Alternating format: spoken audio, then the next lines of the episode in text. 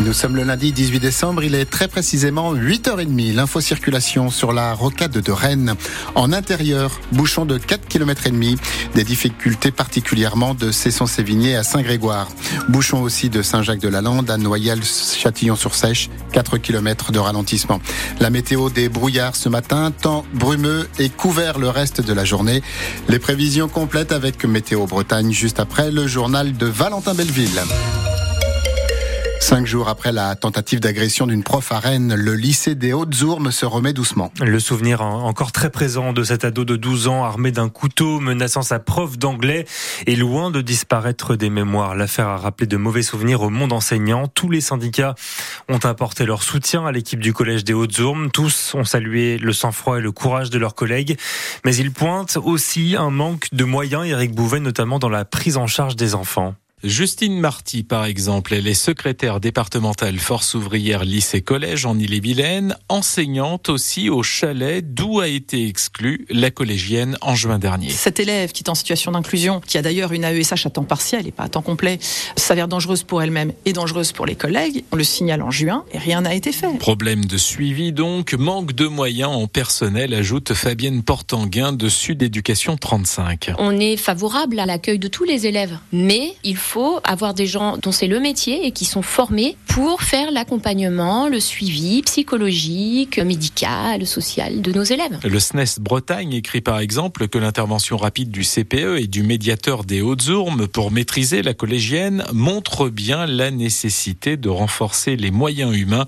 Justine Marty va plus loin. Davantage de personnel encadrant, euh, ça permet d'obtenir des relations beaucoup plus apaisées et bien souvent de désamorcer des conflits qui auraient pu se déclencher. C'est aussi ce que disait au lendemain de l'agression Gwenola Flo, la présidente des parents d'élèves du collège des Hautes-Ourmes. Quand on est suffisamment nombreux, peut-être on voit des signaux faibles qu'on voit pas quand on est moins d'encadrants, moins d'infirmières, ce genre de choses. Et justement, la FCPE d'Ille-et-Vilaine pointe dans un communiqué un accompagnement psychologique et médical des élèves et des personnels quasi inexistant. reportage Eric Bouvet.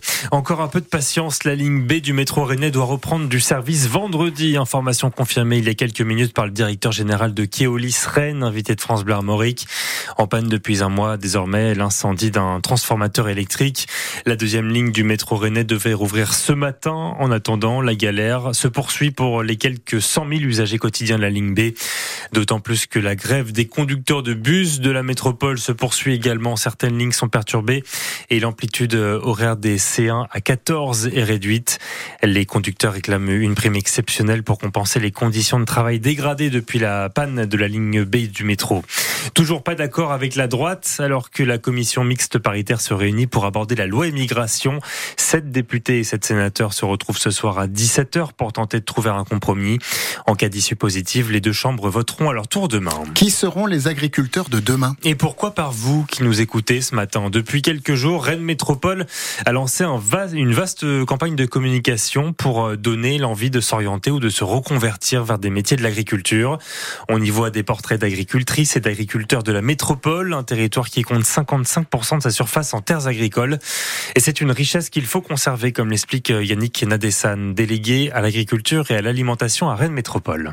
On voulait parler de manière positive de l'agriculture parce qu'il se passe des choses très positives sur notre territoire que les gens ne savent pas forcément. Par exemple, que en l'espace de 10 ans, on a multiplié par deux et demi le nombre de fermes en agriculture biologique. Deuxièmement, on voulait mettre en avant le visage euh, des travailleuses et des travailleurs de, la terre qui font euh, euh, que l'agriculture est au cœur d'un pilier économique important de notre territoire. C'est 30 000 emplois que nous avons de l'agriculture à l'alimentation sur Rennes Métropole. Et souvent on parle d'agriculture, mais en faisant comme si les agricultrices et les agriculteurs n'existaient pas.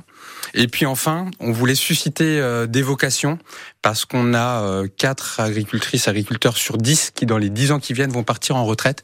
On a de beaux métiers et on souhaite euh, inviter toutes celles et ceux qui le veulent, jeunes ou moins jeunes, à venir rejoindre ces beaux métiers. Yannick Nadessan, délégué à l'agriculture et à l'alimentation à Rennes Métropole, invité de France Bleu Armorique ce matin.